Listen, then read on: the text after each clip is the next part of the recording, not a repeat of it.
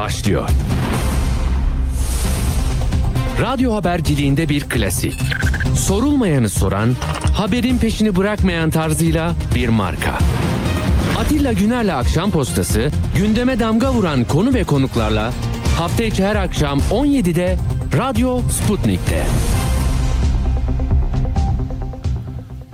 Akşam postasından hepinize iyi akşamlar efendim. 23 Ocak pazartesi akşamı birlikteyiz. İyi bir hafta diliyorum. Her şey gönlünüzce olsun. istedikleriniz gerçek olsun.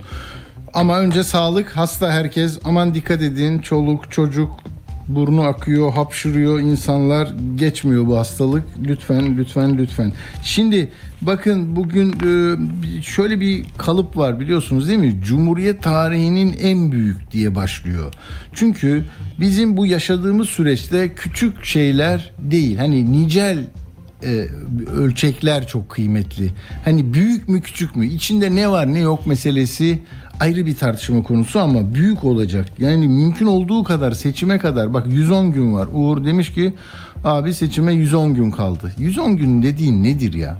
Geçip gidecek ama bak sizin için çalışan bir kararlılıkla çalışan bir irade var ortada. Nedir o? Cumhuriyet tarihinin en kapsamlı borç yapılandırma paketi geliyor. Tamam. Yani benim gibi gününden önce borcunuzu ödemiyorsanız küçük borçlar e, ya zaten seçime gidiyoruz ödemeyelim af çıkar gibi Türkiye'yi iyi tanıyorsanız tam sizlik yani bizlik bir şey yok.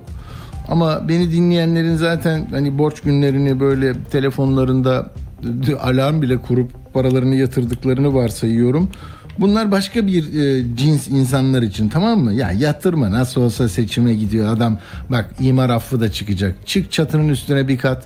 Biraz kiremitleri yukarı kaldır. Şöyle biraz Oh, ya ne olacak bir daire bir yeri çevir bir şey olur ne olacak ya zaten karşılıklı alışverişimiz bu bizim devlet dediğimiz aygıtı yöneten sistemle tamam mı yani hukuk yazılı kurallar falan yok yani mesela kuvvetliysen tamam mı iki apartmanın arasına böyle izin almakta zorlanır bazıları. Sen gidersin bileğin güçlüyse, ilişki ağın kuvvetliyse neye dayalı bilmem. Hani mezhepten tut da işte hemşeriliğe kadar gidebilir. Alışverişiniz bu. Oyu vereceksin, gücü vereceksin. Üstünden bir komisyon vereceksin. Sonra her şey senin. Al işte. Şimdi de e, borcunu ödemeyenlere neleri? Maliyeye olan vergi borcu, henüz kesinleşmemiş dava sürecindeki cezalar, kredi yurtlar kurumu öğrenim kredileri, motorlu taşıt vergileri. Şimdi bak burada bir tek çocukların hani işte vermiyorsun, istihdam 31 milyon diyorsun ama Diyarbakır'da 4, kaç kişi alacaklarmış gördünüz değil mi onu? 1350 kişiyi geçici olarak istihdam edecek iş kurda ilan var. 4 ay çalışacaklar 25 bin kişi oraya hücum etti. Tamam mı? Durum bu. Yani iş yok, güç yok. Ama bunları konuşmak da yok. Trafik cezaları. Hani kırmızıda durursun. Yani bir yayayı gördüğünde beyaz çizgiler vardır böyle dikine dikine. Gördüğünde önceden durursun, geçsinler, ışık yok falan dersen bu sana göre değil. Hani hızlı geçeceksin vuracaksın, park istediğin yere park edeceksin falan. Sonra cezaları da ödemeyeceksin. Yani biz seni zaten topluma kazandıramayacağız. Ama bizim oya ihtiyacımız var. Sana her zaman af var. Tamam mı? Çatıya çık, yukarıya çık, kenarı genişlet, büyüt. Al yani. Ne yaparsan yap. İmara aykırı. Neredeydi o ya? Siirt'te mi, Batman'da mı? Yani artık biz de bunu niye yaptın diyorlar bu villaları bu şeye, tarım alanına. E diyor zaten çıkacak af ne var ki diyor. Yani bekliyoruz diyor. Peki otoyol köprülerden kaçak geçiş, gümrük cezaları, sigorta primleri tamam bunları hani mücbir sebeple ödeyemeyenlere hakikaten bir lafım yok ama ya böyle bir bunu tabii bu kelimenin beni sıkıntıya sokacağı hani yok bazen böyle bir makinede şey ustalar öyle diyor ya ya yalama oldu bunu somunu değiştirmek lazım yani bu artık tutmaz bu diyor hani diş diş atmış falan derler ya bizde öyle yani adam yani nasıl neyini düzelteyim ya? Yani eksik kalsın, bozuk kalsın, yanlış kalsın, ihlaller olsun, suistimaller olsun, yasanın dışına çıksın. Herkesi orada yakalayıp onu orada rehin alırım ben. Dolayısıyla benim de varlık nedenim ortadan hiç kalkmaz. Onlar zaten benim gibi bakıyorlar hayata diyen anlayışlar bizi çok fena yapıyor çocuklar. Ya ben demiştim Amerika Birleşik Devletleri'nde böyle kaç sene önce 30 sene önce bir yanlış yoldan bir bir arabayı sürdüm diye adam arabanın üzerine geldi, yürüdü, tükürdü ve dedi ki Amerika'yı bozmana izin vermeyeceğim. Buraya girilmez dedi. Biz görmemiştik iki genç üniversitede orada bilmiyorum yani araba kullanıyorduk. Bir dostun arabasını ama adam adam böyle böyle koruyordu kuralları ve başkalarının bozmasını istemiyor. Bizde ölürsün öyle dediğin zaman. Öldürür adam seni. Bir taksiciye de bakayım sen niye burada park ediyorsun. Sonra da yani bu eğri büğrü şeylerin içinden böyle hamaset üretmek, biz muazzamız, biz harikayız. Bak Fransa aç, Fransa bilmem ne. Yani bunları bunları not edin ya. Bakın yarın edebi bir şey, eser çıkarabilirsiniz. Çocuklarınıza, torunlarınıza hani hikayeleştirebilirsiniz. Hakikat, sahih nedir? Konuşma nedir? Belagat nedir? Hamaset nedir? Görünen nedir? Görünmeyen nedir? Biz neredeyiz? Neyi, ne olduğunu anlamaz insan. Şimdi bu yapılandırma da e, geliyor. Tamam peki bak bir buçuk yılda bir yapılandırma çıkmış. Uğur'a bak dedim. 18 Mayıs 2018'de, Kasım 2020'de, Mayıs 2021'de. Kimileri zorluktan, kimileri de hani siz nazar boncuğu istiyorsunuz ya. Öyle bekliyorsunuz. E, Cumhuriyet'in en büyük konut seferberliği, en büyük borç tasfiyesi bak. Büyüye büyüye yani büyümüş olacaksınız ya. Yani bakmayın dünya sıralamasında Türkiye'nin hani işte yüzde kırklara yakın milli paranızın değerinin düşmesi, sizin ithalatınızın ihracattan çok yüksek olması. Bunlar görmeyeceğiniz taraflar. Zaten size e, Kanal İstanbul'u vaat ederken de gemi sayılarından söz ediyorlar. Hani gemi sayısı var, trafik var diye. Biliyor musunuz? Onun e, şeyini gördüm. Ee, Uğur onu atmadı galiba bana ama ben burada bir tane hemen bulacağım. Şöyle yani geçen gemi sayısı öyle bir azalıyor ki arkadaşlar bakın. Ama Kanal İstanbul bir mecburiyet. 2000 kaçtan başlatayım? Hadi 2015'te 43 bin e, geçiyormuş gemi. Sonra 42 bin, 42 bin, 41 bin, 41 bin.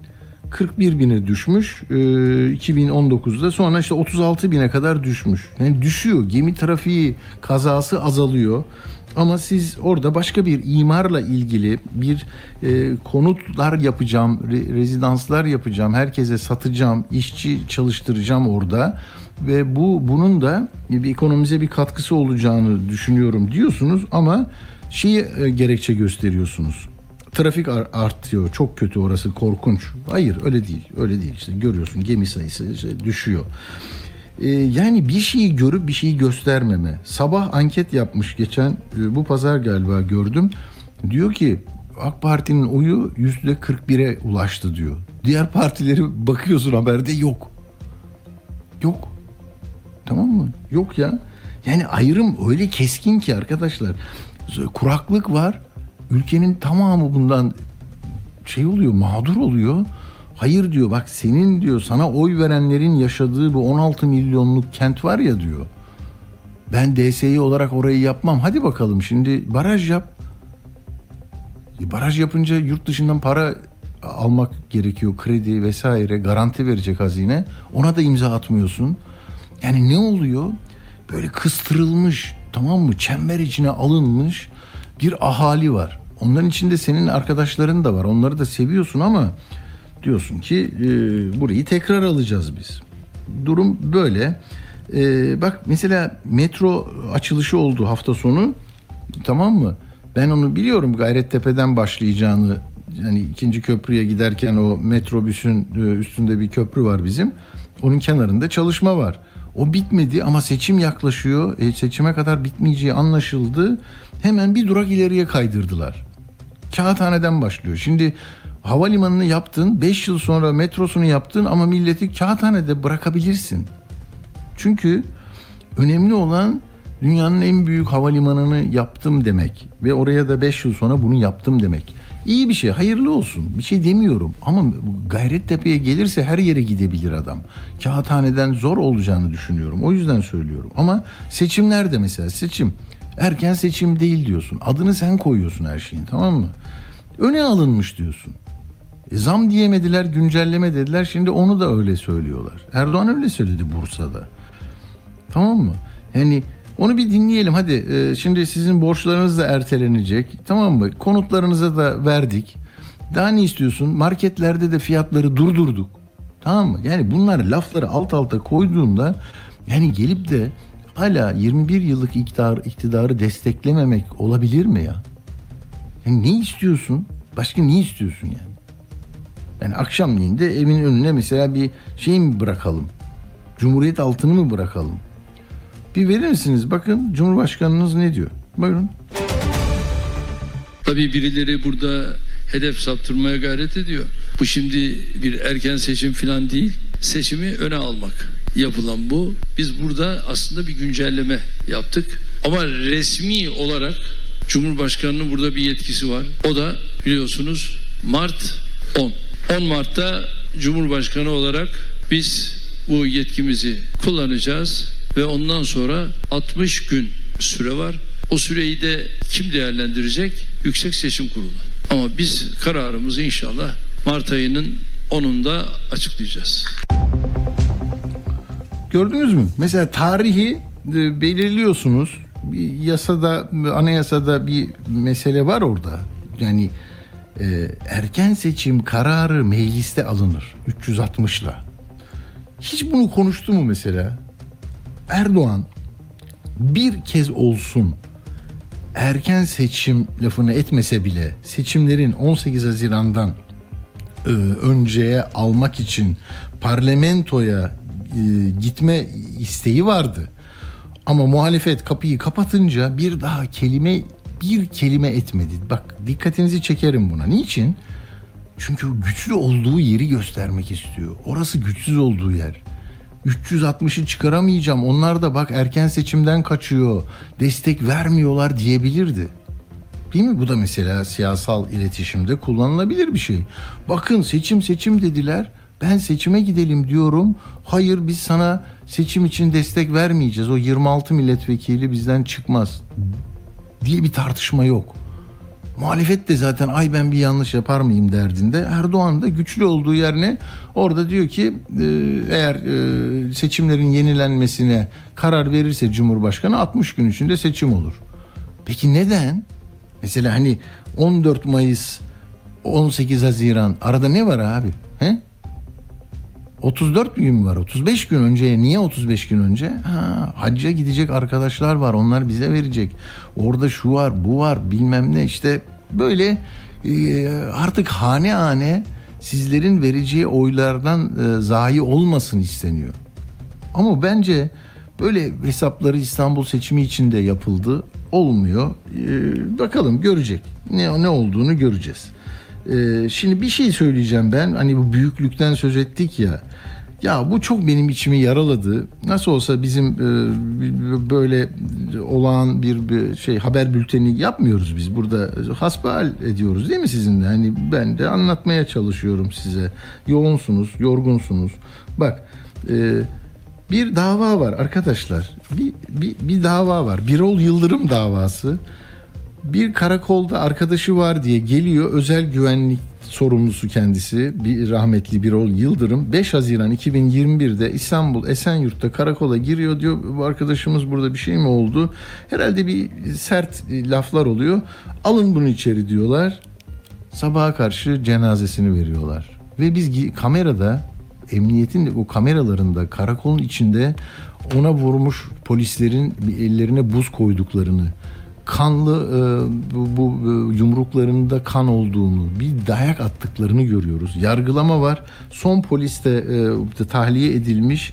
Şimdi bir evlat babasının böyle devletin emniyetine girip sağ salim bir arkadaşım burada hayırdır diye sorduğu için belki dili dilini ayarlayamamış da olabilir ama cesetini dışarıya teslim ettiler. Ve iddianame var ceza isteniyor. Şimdi tutuklu kalmamış. Gidişat iyi değil diyor. Kızının bir lafı var. Lütfen bunu bir yere not edin. Adalet sarayları yapmanın Cumhuriyetin en büyük deyip deyip hani 80 yılı yok sayarak sosyal konut projesi ver parayı al karayı bul parayı bak seni affediyorum Cumhuriyetin bilmem nesi işte şunları böyle yaptık altyapıyı yatırdık uçuyoruz Türkiye yüzyılı falan bak büyüklük bir şey değil tamam mı nicelik nicelik nitelik lazım içi zarf zarf değil mazruf içeride ne var Bak ne diyor? Babasını kaybetmiş bir kız evladının adliye önünde o büyük adliyelerle ilgili cümlenin sonundaki o dört kelime bir doktora tezinin ana fikri olabilir. Evet. Ben babamın yüzünü unutamıyorum. O morluklarını. Kulağındaki kanları unutamıyorum. Ben daha bunu atlatamadım. Ben daha babamın suratını unutamadım. Eli suratını. Ben bu mahkeme köşelerinde adalet bekliyorum böyle. Boşuna bekliyorum. Ya bunun hesabını kim verecek bilmiyorum. Cümle kuramıyorum ben. Hafızamı bile kaybettim artık. O derece yoruldum buralara gelmekten. Adalet beklemekten. Koskoca binanın içi bomboş. Koskoca binanın içi bomboş. 8,5 milyon gencin okuduğu üniversiteleri geçenlerde konuştuk değil mi? Bir gazeteci arkadaşımız yazmış. Yani tamam sayı bak 8,5 milyon Almanya'dan daha fazla üniversite her yerde size getirdik ayağınıza getirdik. Geldi. Geldi ne oldu? Boğaziçi Üniversitesi'nde bilmem ne bölümünün başındakini al, oraya alıyorsun. Onu oradan alıyorsun. Uyumsuz diyorsun. Bir bilgisayar mühendisliğinin başındakini oraya alıyorsun. Tarihtekini oraya alıyorsun. Sosyal bilimlerdekini alıyorsun. Başka başka abiler geliyor oraya. Yani ele geçirme, büyüklüğü böyle gö- görme halleri hakikaten inanılır gibi değil ya yani çok çok e, üzücü üzücü. Sonra böyle şöyle diyorsun tamam mı? E, yani Fra ve siyasal e, şeyini e, iddianı devam ettirmek için mutlaka propaganda yapacak aygıtların olacak. Yani medyayı da zaten e, kendi ellerinle yeniden şekil verdiysen o zaman bak Fransa'da emeklilik yaşıyla ilgili problemleri nedeniyle sokağa çıkanları, sarı yeleklileri çok seviyorsun. Çünkü onları hep göstermek istiyorsun. TRT'de, A Haber'de. Japonya'da bir esnafın derdi varsa oradasın. Çünkü şu, mesajın şu. Bak onlar neler çekiyor. Onlara hep büyük büyük dediniz. Güçlü dediniz. Bak onlar nasıl. Sen şükret haline. Ya en son yine Fransa'da bir e, eylemlerde canlı yayın yaptı ya. Gitti muhabir oradan verdi. Bir tane TRT'nin önünde eylem oluyor. Dün Ankara'da üniversite e, düzeltiyorum. Öğretmenler, atama bekleyenler sokaktaydı. İşçiler Kocaeli'nde sokağa çıkıyorlar. Hak arayanlar orada. Her yerde insanlar bir şey EYT'liler yapıyor. Hiçbirisinden haber verilmiyor. Ama bak Fransa'daki haberi yani çok seviyorum ben. Yani bu Fransız radyo televizyonu Frans 24 o- gibi çalışıyor TRT. Yani tebrik etmek lazım uluslararası. Bak ver bakalım TRT'den o sesi. On binlerce Fransalı Paris'te önemli meydanlardan Bastille Meydanı'nda başlayarak Ulus Meydanı'na doğru bir yürüyüş gerçekleştiriyor. Uzun süredir bu grev kararı devam ediyordu. Protestolar devam ediyordu. Fransız Cumhurbaşkanı Emmanuel Macron'un emeklilik yaşını 62'den 64'e çeken o tasarısı on binlerce, yüz binlerce hatta diyebiliriz ki milyonlarca insanı sokağa dökmüş vaziyette. Zira içi Gördünüz değil mi? Nerede haber, nerede hak arama mücadelesi var? İşçiler, öğretmenler, hekimler, eczacılar nereye çıkarsa sokağa TRT orada, A Haber orada. Ama yalnız bir şartı var. Türkiye Cumhuriyeti sınırları içinde olmayacak. Tamam. Paris'te, Londra'da. Çünkü bak ne dedi en son Erdoğan? Ee, ekonomi diyorlar. Şimdi Avrupa'nın haline bakın. Elhamdülillah Türkiye olarak bizim raflar boş değil ama Avrupa'da raflar boş. Mesela bunu teyit edebilir misin? Sen Amasya'nın bir köyünde yani Çorum'un ilçesinde hani elin uzanmaz ama boş dediyse ve inanman gerekiyorsa inanacaksın. Dolayısıyla şükredeceksin orada. Bak alamadığın şeyler dolu. Bu da bir bu da bir vaka. Tamam. George kim, Helga kim? Onlar kendi ülkelerinin kaderini belirleyemiyor. Bak, onlar belirleyemiyor. Onlarda tek adam var. Onlar istediklerini yapıyorlar. Oralarda millet sokakta aç, açık. Fransa, İngiltere, Almanya böyle. Tamam ben mesela bir doktora tezi olarak muazzam bir e, şey var. Umarım ileride çıkacak bunlar. Hani aynı kesitte tarihsel e, dönemde yani hakikaten ne dendi o sırada neydi bunları şey altına almak lazım. Hani kayıt altına almak lazım ki zaten e, akademi yapar bunu, bilim yapar. E, bu böyle bir e, şey içindesiniz. Yani yankı odasının e, ötesinde bir şey bu. Tek yanlı e, tek seçici var. Seçimin gününe de o karar verir. Dünyanın ekonomik gidişatının ne kadar e, rezil olduğunu da size o anlatır. Siz ikna olacaksınız. Rıza üretecek sizin üzerinizden ve siz de hani Allah'ım Allah korusun bizim de raflar boşalırsa ne yaparız diye e, desteğe sürdüreceksiniz. Tamam mı? Bu, budur yani. Bak sosyal konut hamlesi, asgari ücret zammı, sözleşmeliye kadro, emeklilikte yaşa takılanlar, 3600 ek gösterge, KYK, TOK, Kızıl Elma, metreküp e, patlıyor her taraftan. Doğal gazlar, Gabar Dağı. Yani daha ne istiyorsunuz? Bak en bilmiyordum bentonit diye bir şey varmış. Aman ya Rabbim nasıl da o şey yaparmış o bentonit her yerde kullanılmış. Bizde de varmış da. Dolayısıyla sizin e, yağdırıyor. Mevlam yağdırıyor derdi ya bir ara. Kim derdi onu ya? Ee, Şey Arınç derdi galiba. Öyle. Çünkü seçime doğru yağdırmak lazım. E, İnsan eliyle doğal e, kaynaklar yoluyla e, yani böyle. Peki hadi şimdi biz bir önümüzde e, veri var. Tim araştırma yapmış. Ne yapmış? 11-14 Ocak tarihleri arasında 2524 kişiyle 16 ilde yüz yüze görüşme yapılmış. Neyi anlamaya çalışacağız? Toplumsal etki araştırmaları merkezi bu. Timin açılımı böyle. Yani kaygılı, öfkeli, mutlu, umutlu, heyecanlı e, olup olmadığınızı da sormuşlar. Ama bir de asıl e, e, bence önemli kısmı ne oluyor da oluyor. Bu söylediğimiz işlerden Erdoğan'a e, yeniden oylar e, dönüyor. Onu konuşacağız. Evet şimdi e, Doktor Ulaş Tol hattımızda. Merhaba, hoş geldiniz Ulaş Bey. Hoş bulduk. İyi yayınlar Atilla Bey. Teşekkürler. Ben konuk çağırıyorum, kendim konuşuyorum. Niye böyle yapıyorum ama duracağım şimdi. Bundan sonra siz konuşacaksınız. Peki, ne yaptınız şimdi burada bi- bizi bize anlatır mısınız? Biz ne yapıyormuşuz? Yani seçmen kitlesi olarak Erdoğan'ın bu Cumhuriyet'in en büyük sosyal konut projeleri, e, yapılandırmaları, şusu busu çok etkili mi olmuş? Yani şöyle aslında durum e, 2018'e göre kıyasladığımızda tabii ki hala iktidar lehine sayılmaz. E, Hmm. Cumhur İttifakı'nın oy oranı toplamı şu anda güncel bizim bu yaptığımız araştırma sonunda yüzde 44. Bu ne demek? E, 2018'e göre bir 10 puan kaybetmişler demek ki. Karşılığı da yaklaşık 6 milyon seçmene e, e, denk geliyor neredeyse. Hmm, Ama hmm. tabii ki bunca sorun sizin de üzerinde durduğunuz varken, iktidardan bunca rahatsızlık va- varken bu oranın düşük kaldığı e, üzerinden bir bu e, rakam nedir diye yorumlamak hı, gerekiyor. hı.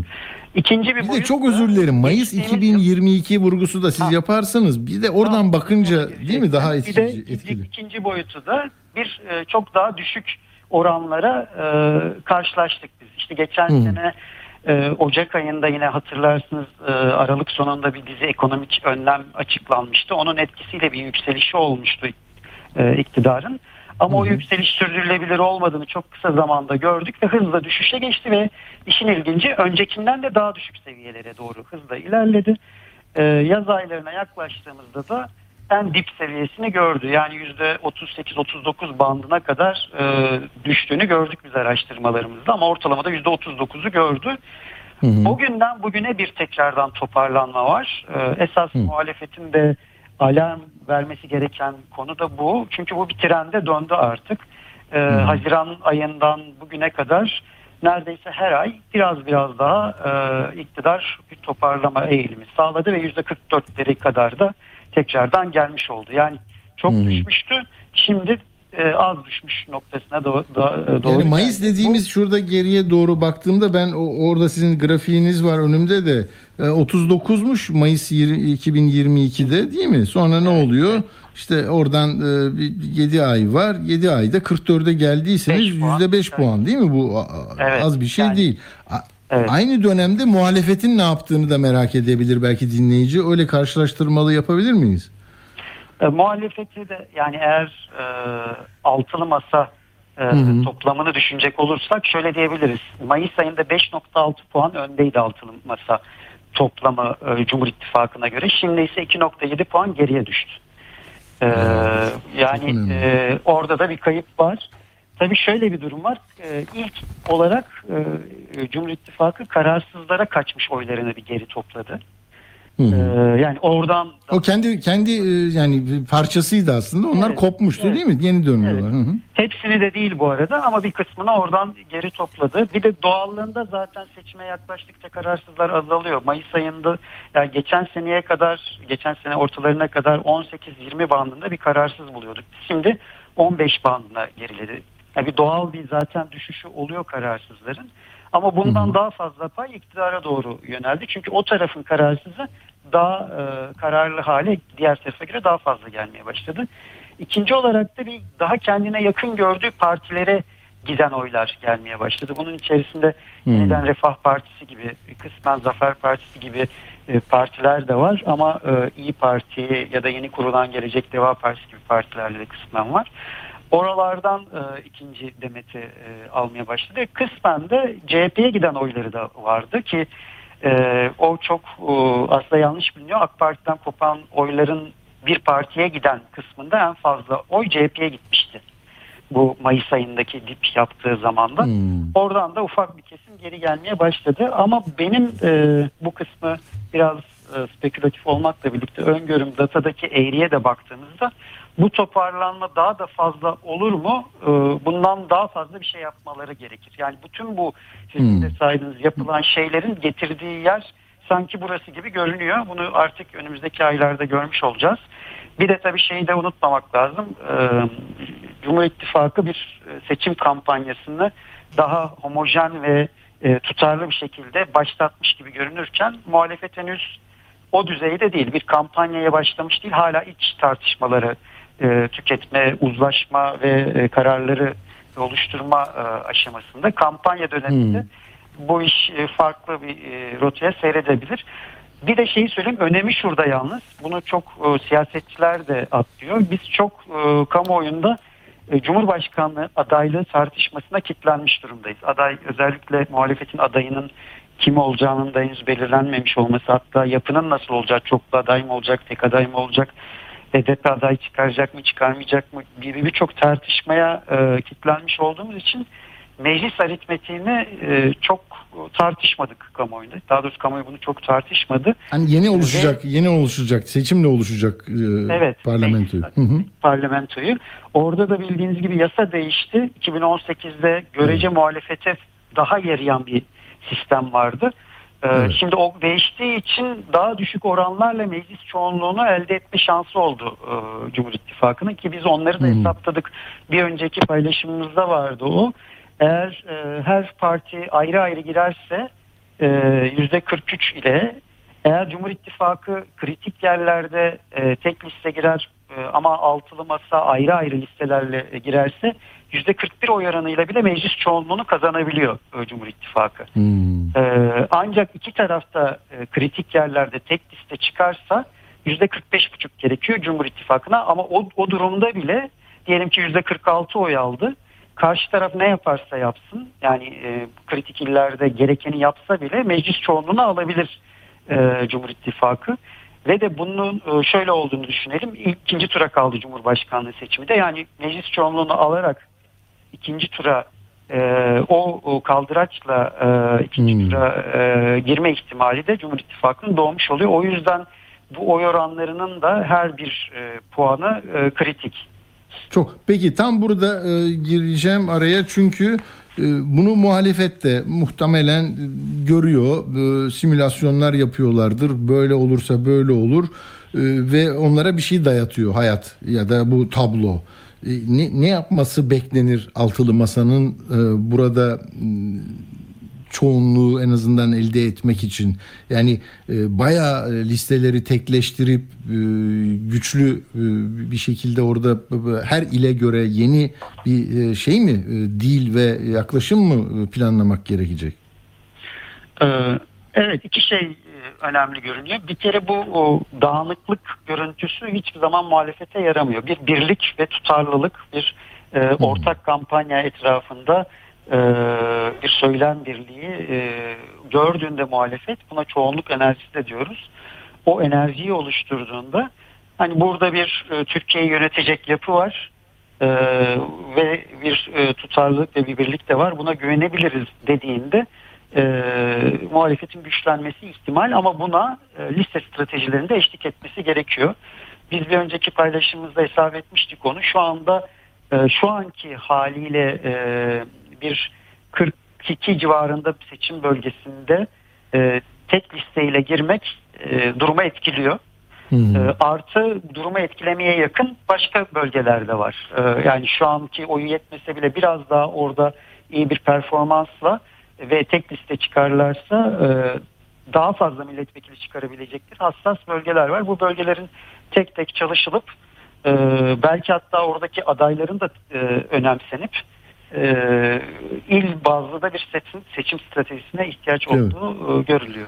Zaten çalışılıyor deniyor bu konuda. Peki Cumhuriyet Halk Partisi özelinde ne dersiniz? Yani şimdi bakıyorum en sonu hızlıca söyleyeyim ben sizde görünen bu kararsızlar dağıtıldıktan sonra mı Dağıtıldıktan 37.5? sonra. Tamam. AK Parti 37.5, CHP 26, İyi Parti 11.7, HDP 11.1, MHP 6.5 ve diğerleri de 7.3 deniyor. Bu durumda yani CHP'yi mesela e, ölç geriye doğru baktığınızda 26 seviyesinde miydi? Artmış mı? Azalmış Yok mı? hayır değil. Hı hı. Ee, CHP %30'lara yaklaşmıştı bir ara. Ee, yani Hmm. şöyle bir e, enerji olmuştu CHP'de. Ee, en yani ikt- iktidara muhalefet içerisindeki en güçlü parti olması itibariyle de bizim seçimimiz son seçimlerde e, çok pragmatik e, oy kavramına çok alıştı. Yerel seçimlerde hmm. destekledi. Özellikle muhalefette iktidarın değişmesi birinci öncelik olarak düşünen çok geniş bir e, seçmen kitlesi var. Ve bu kitle e, kalbi duygularla değil mantıken e, yani iktidarın değişmesi için neyi yapmak gerekiyorsa onu yapalım duygusuyla hareket ettiği için e, büyük partileri daha fazla önemsiyor. Yani belki hani bu yeni kurulan e, bir partiyi daha çok beğeniyor olabilir ama e, CHP'ye oy vermesi bu süreci daha hızlandıracağı için oraya yönelebiliyor. E, mesela AK Parti'den kopan Kürt seçmenden CHP'ye direkt e, çok önemli bir yönelim olduğunu görmüştük. İkinci bir faktör de CHP e, birçok büyük şehri bildiğiniz gibi e, CHP başkanlar yönetiyor ve oralarda e, özellikle kendisine uzak seçmenin bazı kaygılarını gidermeyi başardı. E, mesela sosyal yardımlar konusunda kaygılar vardı. Bunun hiç de kesilmedi ve adilane paylaşıldığı, yoksullara e, yoksulluk kriterinin öncelendiği görüldü. E, bir de takım helalleşme gibi dindarlara yönelik açılımların karşılıkları oldu vesaire. Ve bu yüzden e, aslında en fazla oyunu genişleten partilerden biri. Ama onlar da oy kaybetti. Orada da ben şöyle bir tabir kullanıyorum. Bir yükseliş sarmalı gibi ya da yükseliş Hmm. e, nasıl diyelim paradoksu gibi bir şeyin içerisine giriyor bazen. CHP ve hatta bunu CHP'li e, seçmenler de geliyor. Giriyor. Daha- yükselirken olumsuz bir şey de e, yaşanıyor ya ona paralel. Evet O şöyle mı? oluyor. Şöyle e, yani düşükken e, Hmm. oy bandı yükselmeye uygun hareket ediyor. Yani mesela helalleşme, Hmm, helalleşme, kapsayıcılıksa kapsayıcılık ama yükseldiğinde oy oranları daha rahat hareket etmeye başlıyor. Yani rehavet e, dışında da bir şey var burada. E, diyelim ki taviz alanlarını e, daha- Sınırına geliyor. Belki de sınırı artık o. Ondan sonrası olmuyor işte.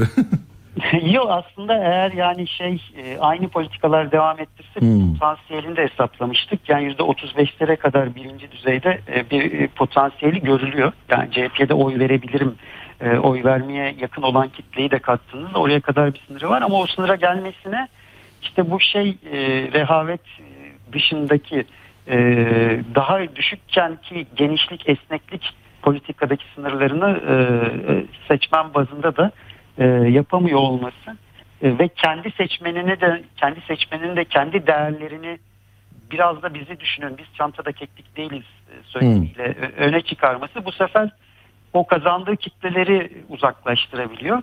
Öyle bir sarmal içerisinde genişliyor ama sonuçta %22'den e, yani 2018'e göre bakarsak %22.6'dan buraya geldi. Bu da önemli bir yükseliş e, hali hazırda. E, sadece potansiyelinin altında olduğu söylenebilir.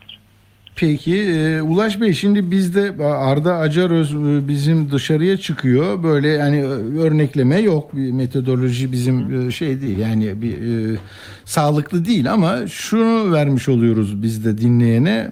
İşte ka- kaldırımda yürürken, bankta otururken gittiğimiz vatandaşlardan size bir demet sunuyoruz diyor. Her akşam bir şey yapıyoruz. Şimdi yine öyle bir bant var. İzninizle birlikte dinleyelim. Bu nasıl bir prototip? Yani e, bakın burada bir İyi Parti'ye oy verecek eski bir MHP'li. E, çok e, sizde de kaygı e, şey e, mutsuzluk içeren bir CHP'li bir de e, AK Partili var. E, belki sizin o çalışmalarınızın e, insan bedenine e, e, gelmiş hali gibi gel, e, öyle düşünüyorum. Bir dinleyelim lütfen sonra yorumunuzu alacağım. Arda soruyor, vatandaş anlatıyor. Merhabalar. Merhabalar hocam. Sandığa gideceksiniz. Ha, tabii me- mecbur. Kime oy vereceksiniz? İyi Parti. Baktığınız zaman nasıl görüyorsunuz atmosferi? E, atmosferi berbat ortalık. Alım gücü bitmiş. Ben emekliyim. Ne kadar alıyorsunuz? Ne kadar oldu emekli maaşınız? E, 7200 lira olacak daha olmadı da. Daha olmadı da alacağız. Valla millet perişan kardeşim. Millet perişan. Yani ben burada oturmuyorum. Gerçi burada misafirim da. Ama büyük şehirlerde hayat zor. Çok zor. Nerede yaşıyorsunuz? Ben Kırşehir'de yaşıyorum. Ne kadar zamandır İstanbul'dasınız? E, üç, iki aydır. iki aydır. evet. Yani iki ay aslında değerlendirilmek için de müsait bir zaman. Tabii tabii illa. Kırşehir'le İstanbul'a baktığınız zaman pahalılık konusunda nasıl E, değerlendiriyorsunuz? burada daha bağlı. Burada daha bağlı tabii. Yani bir şaşırdınız mı? E, şaşırmaz olur muyum yani? Her gün zam- bir zam geliyor. Her gün bir- bugün aldığımı yarın alamıyorum. Bugün aldığımı yarın alamıyorum. Hangi ne, ne arıyorsun? Ekmek 5 liraydı 6 lira oldu. Yarın da 7,5 olacak. Bir peynir 200 lira olmuş. Süt 40 lira 50 lira. Bu seçime gidiyor zor abi. Ne olur sizce? Millet ittifak alır. Kesin yüzde 99,5. Temel sebep aslında ekonomik mi? Ekonomik tabi. Bir ekonomik bir de ye- yeter ya 20 yıl olmuş ya. Bir de değiştirmek lazım. Tam gelen adamı beğenmezsek o da kötüyse onu da göndeririz. Daha Ve- öncesinde Cumhurbaşkanı Erdoğan'a oy vermiştiniz mi? Hayır hayatta hiç bilmedim. Hiç vermediniz. Hiç. Daha önce peki kime veriyordunuz? MHP veriyordum. MHP'de AK Parti'yi desteklediği için ona da vermedim. Merhabalar. Merhaba. Hangi partiye oy vereceğiniz net belli mi? Hangi partiye vereceğim belli değil ama AKP'ye vermeyeceğim belli. Bu zamana kadar vermişliğiniz var mıydı? Vermedim. Yani söylemekte çekinmezseniz hangi partiye oy vereceğiniz konusunda Daha önce CHP'ye veriyordum ama şimdi ona da kararsızım. Neden? Şu an bilemiyorum. siyasilerin yapmış olduğu söylemler, toplantılar bunlar sizin fikirlerinizi etkiliyor mu? Tabii ki etkiliyor. Gidişatımız iyi değil. Onun için kararsızım zaten. AK Parti'ye de vermeyi düşünmüyorum ama kime vereceğime kararsızım. Var mı gönlünüzde Ethem Cumhurbaşkanı? Yok şimdilik şimdilik yok. Ama Kılıçdaroğlu eğer Cumhurbaşkanı olurum derse yine ona veririm. Ama olmazsa vermeyi düşünmüyorum. Sandığa gitmeyecek misiniz ona? Başkasına o zaman seçenek e, kendimde sunarım. Çünkü kendinde yeteri görmüyorsa Cumhurbaşkanı olarak artık ona da oy vermenin bir anlamı yok demek diye düşünüyorum. Merhabalar. Merhaba, merhaba. İsminiz nedir? Fethi Konar. Fethi Bey. Bu zamana kadar sandığa gidip oy verdiniz mi? Evet. Kime verdiniz? Tayyip Erdoğan'a verdik. Yani AK Parti'ye verdik. Biz bu seçime de aynı gene vereceğim. AK Parti'ye. Ha, ha. Türkiye ondan olmasaydı Türkiye şimdi Suriye gibi kalmamıştı. Onun için Peki vereceğim. ekonomiden memnun musunuz? Ekonomik de iyidir. Gerçi biraz pahalılık olmuş ama karşılığında mesela köprü yapmış, tünel yapmış. Bunlar var. Ecevit zamanında, Demirel zamanında bu şey oluyordu. Karşılığında bir şey de yoktu. Peki haberleri nereden takip ediyorsunuz? Mesela gazete alıyor musunuz düzenli olarak? Yok, yok, yok. Televizyonda haberleri Z- takip ediyor Zaten musunuz? benim okur yazarım bu kadar yok. Ben te şeyi almıyorum. Bu hasta masta falan onları ok- okamıyorum. Okur yazarlık yok sizde. He. Okula gittiniz, kaça kadar gidebildiniz? Ben hiç okula gitmedim. İlkokula dahi gitmediniz. He, he. Anladım. Televizyondaki haberleri en azından dinleme şansınız oluyor. E, oluyor. Oradaki mesela hangi kanallardan takip ediyorsunuz haberleri? A haber, A haber. A haberi çok fazla onu dinliyorum. Yani günlerdir söylediğimiz bazı şeyleri vatandaş söyleyince daha çarpıcı oluyor. Ee, Yani A Haber'i dinliyorsunuz. Tamam eğitim almamışsınız, okur yazar değilsiniz ama bir fikriniz var. Diyorsun çok pahalı ama diyor. Köprü ve tünel yaptı diyor. Ecevit Demirel yapmıyor diyor. Ya Demirel'in adı barajlar kralı. Yani neyse durum bu. Ne, ne diyorsunuz siz Ulaş Bey? evet. Ya biz bizim biz de mülakatlar da yapıyoruz. Ee, Sadece Hı. anket yapmıyoruz. Orada da benzer ve hatta daha çarpıcı şeyler de var. Ama şunu bir söyleyeyim bu vesileyle. İşte 37,5 puan dedik ya AK Parti. Bunun Hı. bir 20 puanı belki daha kemik. e, ne derseniz deyin söz söyletmeyecek bir kesim. Ama e, bir yarısı da e, son derece AK Parti'den hatta Erdoğan'dan da rahatsız. Hatta bazen konuştuğunuzda dinlediğinizde ya bu muhalif galiba dediğiniz insanlardan oluşuyor. Peki kime oy vereceksin dediğinde yine AK Parti diyor. Bunun iki sebebi var. Biri bu sizin röportajda da olan. Hı hı. Ee, sadece son dönemi değerlendirmiyor seçmen. Bir 20 yılın ortalamasını düşünerek bir e, o, o kararını verebiliyor. Onu kolay kırılmıyor bazı aidiyetler. Özellikle bir, e, orta yaş ve üstünde gençlerde bu daha kol- kolay kırılabilirken e, or- orada öyle bir şey var. İkincisi de bir karşılaştırma yapıyor. Yani diyor ki buna tamam 5 veriyorum onun üzerinden ama ötekine de 4 veriyorum diyor. Öyle olunca da ikna olmuyor. E, Dolayısıyla bu şey e, yani şöyle düşünmemek lazım. AK Parti oy veriyorum diyen e, seçmen e, bu bir kalbi ve e, katı bir karar değil. Tersine birçok rahatsızlıkları olan ve belki iknaya da açık bir e, karar olarak görmek lazım. E, bir diğer Bazen de vermeyeceği yeri iyi seçiyor değil mi? Yani vermekten ziyade Evet. vermeyeceği değil mi? Arasında Evet, çok evet, mesafeyi evet. net ba- ba- hani ba- barikatı öyle bir kuruyor ki orası hiç yok onun için. Sonra dönüyor bu Çok taraftan ne bulursa. Çok doğru. Yani neyi istemediğini daha çok biliyor seçmen Hı, istediğinden ziyade. Doğru. E, Çok çok neyi istediğinde alternatif de yok. Bir de o aradaki CHP'li e, röportaj içinde şey söyleyeyim o da önemli. Şöyle bir kararsız kitlesi de var ve az değil hatta kararsızların çoğu o durumda diyebiliriz. E, aslında hangi tarafa yakın olduğu konusunda bir kararı var. Yani mesela iki Hı. taraf içinde söyleyeyim. Asla iktidara vermeyeceğine karar kılmış ama muhalefette ne yapacağını bilemiyor. Böyle bir kitle de Hmm. var. Az olmakla birlikte tersi de var. Yani muhalefet partilerine asla vermem ama bu sefer Erdoğan'a vermeyeceğim diyen de var. İşte onlar böyle bir gururuna bu bu kararına e, ters düşmeyecek bir opsiyon bulursa mesela yeniden Refah Partisi biraz onu sağlıyor onlar için. Oraya gidebiliyor. E, ama bu kesim az ve onların çoğu bu son yükselişte geri gittiler. Esas şu anda kararsızlardaki önemli bir kesim e, iktidara vermeme konusunda kararlı e, ama ne yapacağı konusunda kararsız e, önemli bir kesim de var. Peki Doktor Ulaş Tol'la konuşuyoruz. Team araştırma kurucusu. Ee, Son 2-3 dakikada bir de bu ruh hallerine ilişkin ne söylersiniz seçmenin? Kaygılı, öfkeli, mutlu. Evet e, yani aslında seçmenin tamamında şu anda Türkiye'de bir kötümserlik hakim. Umut düşük, kaygılar Hmm. yüksek, mutluluk düzeyleri düşük. Ama karşılaştırdığımızda bu muhalefet seçmenin de inanılmaz daha e, fazla oranlar. Yani öfke ve kaygı yüksek, umut ve mutluluk e, düşük. Siyasi, bu tabii siyasi gündemi değerlendirerek e, yaptıkları e, bir e, durum. E, o yüzden bu tabii e, bu son dönemde tekrardan AK Parti'nin toparlanıyor olması, bir takım adımları atıyor olması ya bu seçimde mi gidiyor duygusunun yükselmesiyle buna karşılık da muhalefetin de henüz e, kendi iç tartışmalarına konsantre olması, e, seçim kampanyasını tam başlatmamış olması bir e, huzursuzluk yarattı muhalif seçmende. E, bu umarım bir sonra yani muhalefet muhalif seçmen açısından baktığımızda değişecektir diye e, tüm Türkiye içinde değişecektir diye düşünüyorum ama tabii ekonomik koşulların yani seçim atmosferi dışında da genel olarak bir etkisi de var.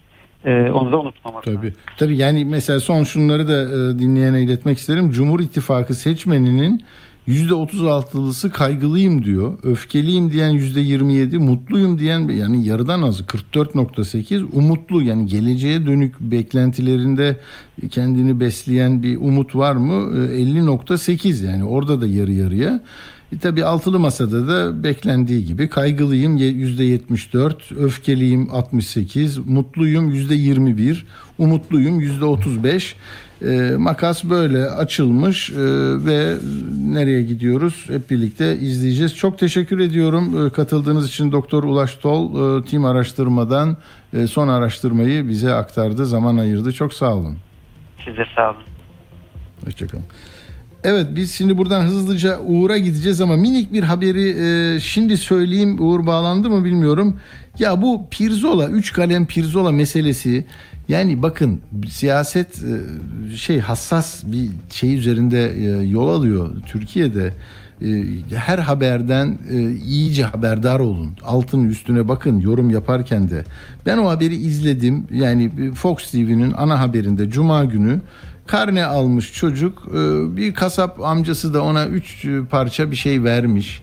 Oradan yok işte karne hediyesi olarak çocuklarına pirzola alıyorlar falan. Yani olmayan bir şeyi oldurarak köpürterek gazetelerde, televizyonda sonra da o haber oradan atlıyor. Diyor ki ya gittik arabası var, evi var falan. Ya hiçbir şey yok ortada. Ya Türkiye'de zaten bunun biliniyor olmasını e, ayrıca haber yapmaya gerek yok.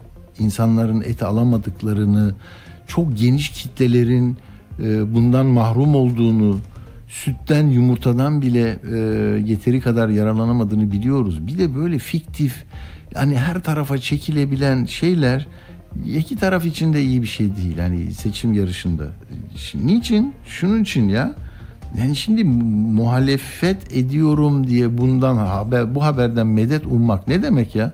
Sen git Gültepe'nin arka taraflarına git bilmem nereye Esenyurt'un sırtlarına nerede Anadolu'nun bilmem nesinde yani insanların çaresizliği her yerde var. Ama yok olduğunu varsayan bir anlayış onları yok sayıyor zaten. Sen de ortaya bir karne hediyesi gibi müşterisinin çocuğuna onu veren adamdan yani yok böyle oldu deli saçması işler. Yani gazeteciliğin e, kayıp anları bunlar onu söyleyecektim. Uğur, Uğur hoş geldin. Hoş bulduk. Evet Uğur sen de bakalım ne var ne yok. Şimdi tabii İsveç var. Hafta sonumuzu meşgul eden o eylem var. Ee, Rasmus Paludan isimli İsveç'te aşırı sağcı bir politikacı Türkiye'nin Stockholm Büyükelçiliği önünde Kur'an-ı Kerim'i yaktı. Bu daha önce de yaptığı bir eylem. Çok uzun zamandır bu tür eylemler yapıyor. Ee, bu sefer Türkiye'ye bir gol atmak istedim e, diye açıklıyor bu eylemin gerekçesini. Ee, ama çok büyük ölüm tehditleri aldığını söylüyor.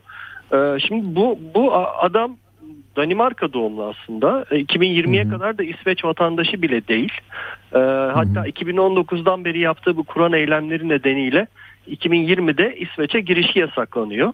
O da giriş vizesi olarak babasının İsveç vatandaşı olmasını gerekçe göstererek İsveç'ten vatandaşlık alıyor. Sonra 2021'de ırkçılık ve nefret suçundan mahkum oluyor.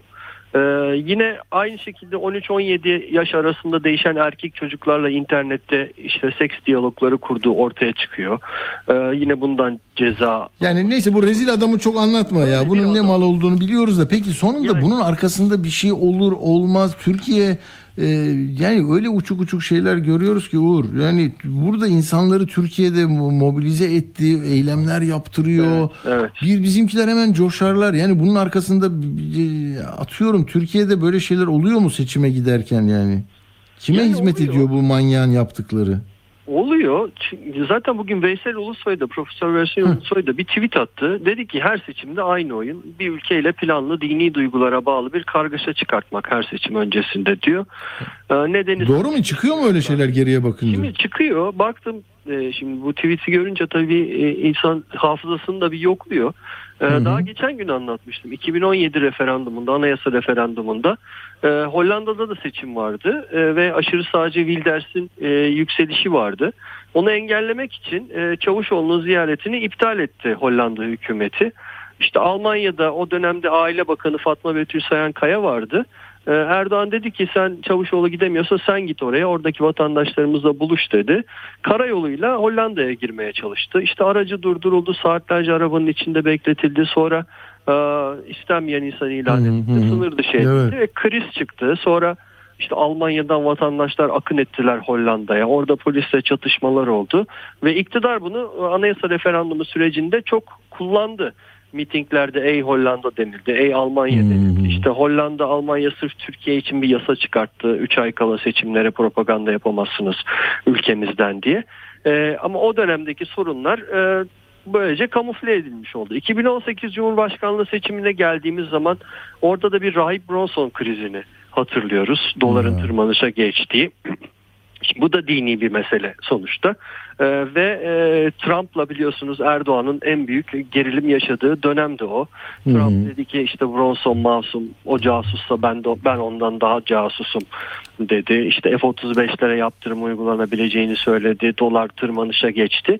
Ee, Amerika ile e, o ey Amerika, ey Trump, e, ey Trump demedi aslında Erdoğan ama ey Amerika söylemleri o dönemde Trump'ın etrafındakiler onu şey yapıyor diyerek o Amerika'ya yönelik söylem kullanıldı seçimlerde. Mesela bir Bosna Hersek krizi olmuştu onu da hatırlatmak lazım.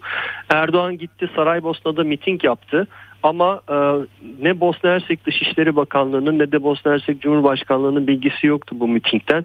E, orada bir diplomatik kriz yaşandı. E, işte Macron'a sürekli o dönemde ey Macron e, söylemleri kullanıldı. Şimdi burada seçimler yaklaşınca biliyorsunuz sürekli bir Yunanistan'la e, bir e, söylem e, atışması var. Hem Mitsotakis tarafından hem Erdoğan'dan. Şimdi de bu İsveç meselesi e, geldi. E, işte hükümetin bir sürü kanadından açıklamalar var ve NATO üyeliğinin onaylanmayacağına dair e, açıklamalar da geliyor.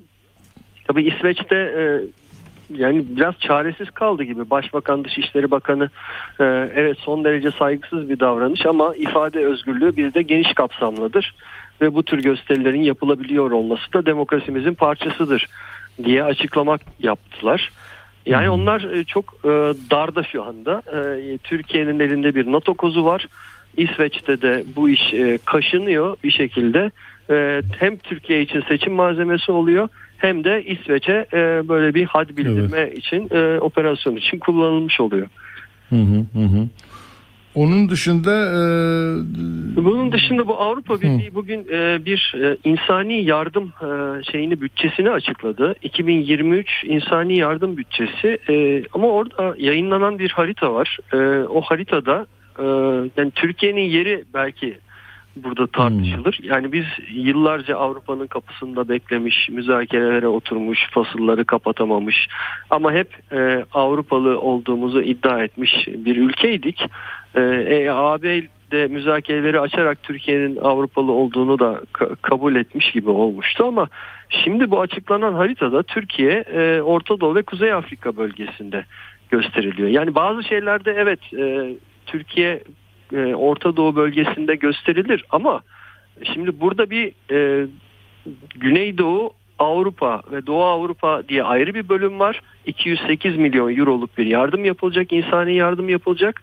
Ama Türkiye Doğu Avrupa'nın içinde değil, e, Kuzey Afrika e, bölgesinde gösteriliyor. 382 milyon euro yardım yapılacak e, bir ülkeler arasında gösteriliyor. İşte e, bizim eksen kaymasının da e, sonuçlarından bir tanesi olarak yorumlanabilir belki. yani coğrafi olarak yerini mi değiştirmiş oluyorlar? Sen buradaydın biz seni burada görmüyoruz artık öyle mi? Evet, evet. Yani e, yerini değiştirmek mümkün değil ama anlayış olarak Hmm. değiştirmiş oluyorlar. Yani biz seni Avrupa'nın parçası olarak görmüyoruz demenin artık e, son noktası Hmm. diyebiliriz bunun için. Anladım. Peki e, çok teşekkür ediyorum. Sağ ol iyi akşamlar. Şimdi e, ben bu son 3 dakikaya sığdırır mıyım bilmiyorum ama e, İsmet Solak ismi sizler için ne ifade ediyor? E, gazeteci abimiz e, hakkın rahmetine kavuştu. E, Allah rahmet eylesin. Benim gazetecilik serüvenimin ilk e, önemli müdürüdür.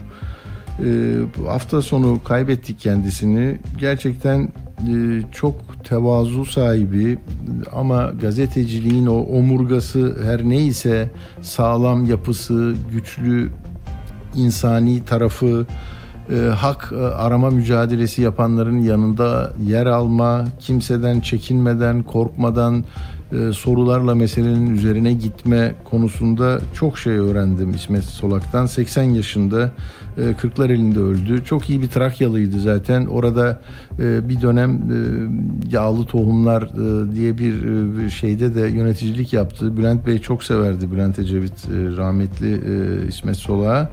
Dolayısıyla ona danışmanlık da yaptı. Biz Barış Gazetesi'nde beraberdik. Bugün hakkında yazılanların içinde ben Barış'ı göremiyorum ama o 81 yılında o küçücük bir e, dairenin içinde çıkan o gazetenin e, çok maharetli bir e, eliydi ve ben de öğrencilik yıllarında o- onun yanında başlamıştım. Hürriyet'te, Milliyet'te, Güneş'te çalıştı. Akşamda Anka'da çok iyi bir babaydı. Çok düzgün bir insandı. Namuslu bir gazeteciydi. Gazeteci gibi gazeteciydi.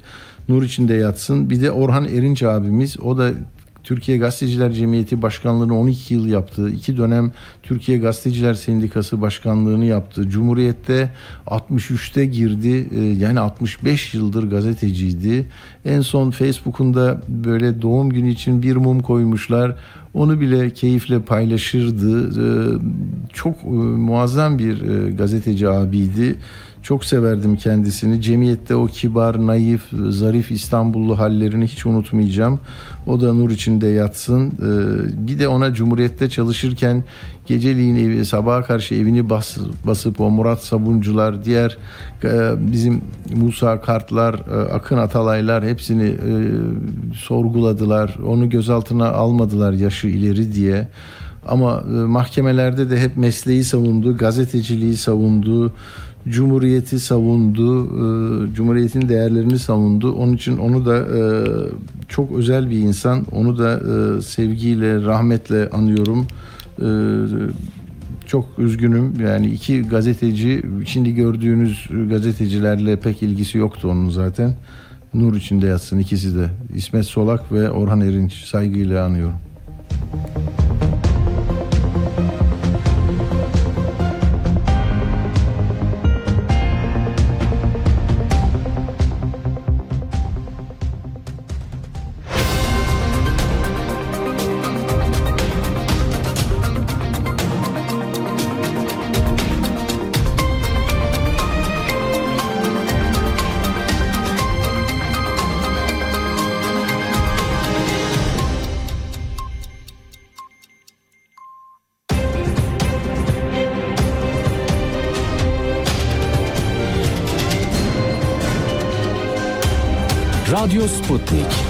Anlatılmayanları anlatıyoruz. Radyo haberciliğinde bir klasik. Sorulmayanı soran, haberin peşini bırakmayan tarzıyla bir marka. Atilla Güner'le Akşam Postası, gündeme damga vuran konu ve konuklarla hafta içi her akşam 17'de Radyo Sputnik'te.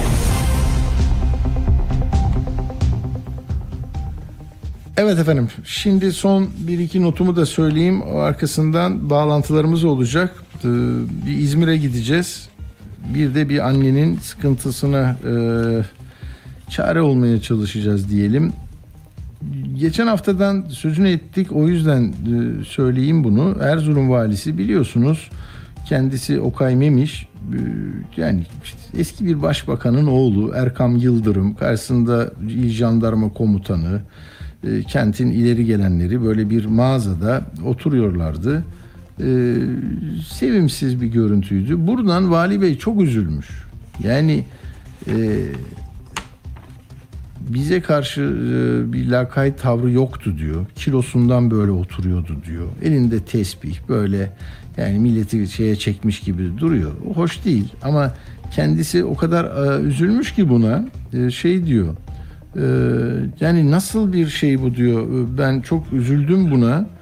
E, şey söyleyin e, bu fotodan e, adaletsizlik diyor ya bir fotodan bu çıkar mı diyor. Bu bu ne, nedir ya diyor. Bu ne seviyesizlik? Yani şimdi seviyenin ne olduğunu vali bey şuradan anlasın.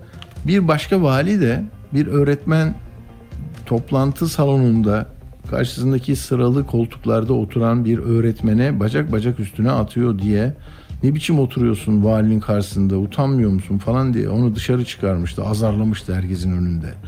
Yani devlet böyle bir şey de değil, e, böyle de değil. Tamam eskiden bunların kuralları vardı.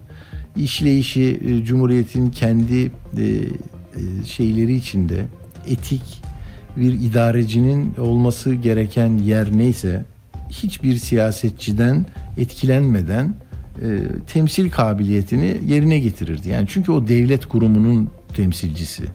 Ayrıca siyasetçilerle, siyasetle ilgilenenlerle çok e, haşır neşir olmazdı. Ama şimdi geldiğimiz yerde bir de buradan rahatsızlık duyduğunu söylüyor. O e, öğretmeni azarlayan e, her nasıl yapıyorsa orada yanlıştı, burada doğru. Yani benim karşımda böyle oturamazsınız. Bir halıcının da halıların arasında bu devletin buradaki kolluk gücünü ve idari e, bir numarasını böyle e, ağırlayamayız yani. Olmaz böyle bir şey. Sonra ne oluyor işte bak. Yani şey liyakat e, e, işin ehlini yapanlar kenara çekilirse olacak olan bu işte Boğaziçi Üniversitesi'ne alacağım, İstanbul Erkek Lisesi'ne alacağım. Hani fikri iktidarı her yere tesis edeceğim dersen çevre konusunda konuşacak insan olarak Hakan Ural'ı çağırırsın Çevre Bakanlığı'na. Tamam mı? Yani niçin ben kişilerle işim yok ama e, yani vi- virüse çare için Bill Gates tutuklansın dedi. Z kuşağı oy kullanmasın dedi. Yani magazin programlarında e, kendine özgü bir kitlesi var. Konuşuyor. Çevre ve Şehir Buluşmaları diye e, Şehircilik İklim Değişikliği Bakanlığı'nda konuşmacı olmuş. Burada ne ne var? Sadece oraya yakın ve destekleyen anlam yani destekleyici m, ifadeler kullandığı için ödüllendiriliyor sonucunu çıkarır insanlar olmaz. Sonra hani soru sormanın, araştırmanın bu kadar yok sayılacağı başka bir dönem bilmiyorum ben sayıldığı. İşte şimdi Erdoğan Bursa'da gençlik buluşması yapıyor. Bakın burada da çok önemli bir şey söyleyeceğim. Eskiden her gittiği ilde bir fikir e, attılar ortaya. Ya bir de buradaki gençlerle buluşalım. Çünkü 6 milyon genç oy verecek. Sizin bunlarla olmanızda fayda var efendim dendi. Şehrin çocukları çağrılıyordu. Yahu şimdi bak Ocak'ta e, AK Parti Gençlik Kolları e, sloganı yoktu. Şeyi pardon düzeltiyorum. Salonda böyle bir e, söz, yazı, işaret yoktu. Şimdi ne yapmışlar? Sözde e, yani e, sanki oranın valisi çağırmış gibi her görüşten değildi ama adını koydular artık. Şimdi oy lazım ya. İlk oyum AK Parti'ye Erdoğan'a diyor ve kar- arkada AK Parti Gençlik Kolları diyor. Erzurum'da da böyle oldu. Şimdi e, Bursa'da da böyle oldu. Yani siz de ama bunu 90 dakika dinleyebilirsiniz 90 dakikaysa. Önce canlı dinliyorsunuz mitingi sonra da şehirde akşam yaptığını ertesi gün uzun 18 kanalda dinleyebilirsiniz. Tamam yani bir şey katsa size iyi ama yani bir mesela kapalı devre Adalet ve Kalkınma Partisi'nin linkinde versinler partinin şeyinde yayınlansın o. Şimdi seçim hassas. Niye yani böyle oluyor? Bak diyor ki efendim gençler AK Parti'yi desteklemiyor. iktidar değişecek gibi söylemler var. Hayır söz e, gençlerindir oyum size. Yani 17 yaşında 18 yaşında gençler böyle hani nasıl bayrakla çıktı geçen e, Erzurum'daki miydi o? Çıktı işte biz ölürüz bilmem ne yaparız. Böyle bir savaş halinde yani cephelerde e, böyle değil yani. Türkiye çok renkli kardeşim. Bak biz sokağa çıktık. Üç tane insanla konuştuk. Birisi işte İyi Parti diyor. Birisi CHP ama tereddütlerim var. Öteki AK Parti diyor. Yani böyle bir şey olabilir mi ya? Yani herkesin temsil edildiği bir makamın gençlerle buluşmasında sadece propaganda, sadece hamaset, sadece bu laflar olur mu? Yani şeyi soramayacak mı? Bursa'daki çocuk Sinan Ateş'i soramayacak mı? He? Bizim mani, e, bizim Bursalı kardeşimiz efendim nasıl öldürüldü? Bu konuda size ne rapor geldi? Bunun kanı yerde mi kalacak? Tetikçi hala yok. İşte Reyna'yı basanı alıyorlar. İstiklal Caddesi'ni kameralarla görüntüler var. Bizim evladımız yürürken kamerayla çekilmemiş mi? Biz bunu bilme hakkına sahip değil miyiz? Bak dayısı diyor ki 100 bin kişiyi etkileyecek gücümüz var bizim. Bekliyoruz diyor. Ama sen Bursa'dasın. Pankartı koyma, afişi koyma, çocukların kaş kolundaki Sinan Ateş'i bile müdahale et. Ondan sonra ülkenin birlik bilmem ne tasada kederde bir olan milletin temsilcisi işte tek bir numaralı Cumhurbaşkanı bizi ağırladı. Ya ben Bursalı bir genç olacağım da Sinan Ateş'i soramayacağım. Bunun adı da gençlerle buluşma olacak. Olmaz öyle şey. Peki küçücük bir aradan sonra hemen bir canlı yayın. Hadi bakalım bir küçük tanıtım canlı yayındayız. Radyo haberciliğinde bir klasik. Sorulmayanı soran, haberin peşini bırakmayan tarzıyla bir marka. Atilla Güner'le Akşam Postası, gündeme damga vuran konu ve konuklarla hafta içi her akşam 17'de Radyo Sputnik'te. Evet biraz da güzel şeylerden konuşalım. İzmir'e geldik. İzmir'de ne var efendim? Merhamet Bahçesi. Ya ne güzel isim de koymuşlar. Onu rastladım. Şimdi ne yapmış iki hanımefendi? Yeliz Tın, Ahu Sungur. Bizim bu e, itiş kakış ettiğimiz, hakikaten işkenceye maruz bıraktığımız hayvanlar için 17 dönümlük bir arazide onları e, alıyorlar, konuk ediyorlar, tedavi ediyorlar. Onu öğreneceğiz. Ne yapıyorlar? Nasıl bir şey? Merhaba, merhaba efendim, hoş geldiniz. Yeliz Hanım. Merhaba, merhaba Atilla Bey, hoş bulduk. Ne güzel bir şey yapıyorsunuz. Şimdi görüntülü izleyenler de görüntülere de bakıyorlar. Hmm, Ne yaptınız? Bu fikir nasıl çıktı? Orayı nereden buldunuz? Yani oraya mesela rezidans yapsaydınız olmaz mıydı AVM falan böyle? Düşünmediniz mi? Kat karşılığı. Yok.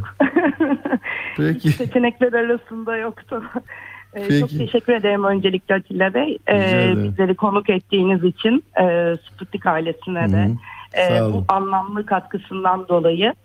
Hı hı. Ee, evet maalesef kanayan yaramız e, kimileri eminim buna şu şekilde de düşünüyor ya Türkiye'de çocuk insan kadın Yani. e, değeri kıymeti yok E, ya siz de sokak canlarıyla uğraşıyorsunuz yani bu boşa bir kürek çekmedir bu diye Hmm. E, ama şunu öncelikle söylemek istiyorum her şey sevgi ve merhametle başlıyor ee, bugün bir ağaca, e, bir hayvana gösteremediğiniz sevgi, merhameti e, ileride insana da gösteremiyor oluyorsunuz. Hı hı, Ee, çok klişe olacak belki ama dünyayı sevgi ve merhamet kurtaracak. Eminim ki Doğru. e, Siz öyle yola çıktınız. Peki arsa kimden? Şimdi ben bu şey bir biraz huysuz gazeteciyim ya. Mesela Yeliz Hanım bu 10 dönüm, 17 dönümlük araziyi nasıl buldu Altıntepe mahallesinde? Parayı nereden buldu? Menderes'teymiş bu. Biz ne yapacağız şimdi? Biz de vereceğiz mi oraya bir yerden böyle bağış alıyor musunuz? Kaç tane hayvan vardı? Şimdi ne oldu? Ee, Biz aslında 3 yıl önce Atilla Bey e, tamamıyla sokak çocuklarına gönül vermiş Hmm. 2-3 kişinin e, birleşmesiyle e, yine bir kişinin şu an aramızda olmayan bir arkadaşımızın aracılığıyla bu bahçeye ulaştık ama bizim zaten böyle bir alan arayışımız vardı. Hı hı. E, burası hem e, mevki olarak hem ulaşım olarak e, biraz daha uygundu ve kirası tabii ki de dediğiniz gibi yani siz nasıl ödüyorsunuz bizim için de en Tabii. büyük Ha, ha, yani mülk sizin değil. Burada kira ödüyorsunuz. Hayır. Tamam. biz tamam. burada kiracıyız. 3 yıl önce kendi bazı kaynaklarımızla bu işi döndürmeye çalıştık. Ee, bir buçuk iki yıla yakındır da yani bir buçuk yıl diyebilirim. Ee, Türkan Hanım, Lizzie Schulz e, bizim özellikle Hmm. alanına sahip olmamızın e, kira giderini e, karşılayan kişi Karşıladı. olmasaydı zaten maalesef bütün Yürüme. hayallerimiz e, suya düşecekti. Peki şefkate ihtiyacı olan hayvanları nasıl buldunuz? Nasıl bir network oluşturdunuz? Yani nasıl duyacak insanlar? Belediyeye götürenler var. Bir de siz varsınız. Şimdi nasıl e, onu nasıl becerdiniz? Biz nasıl duyuralım?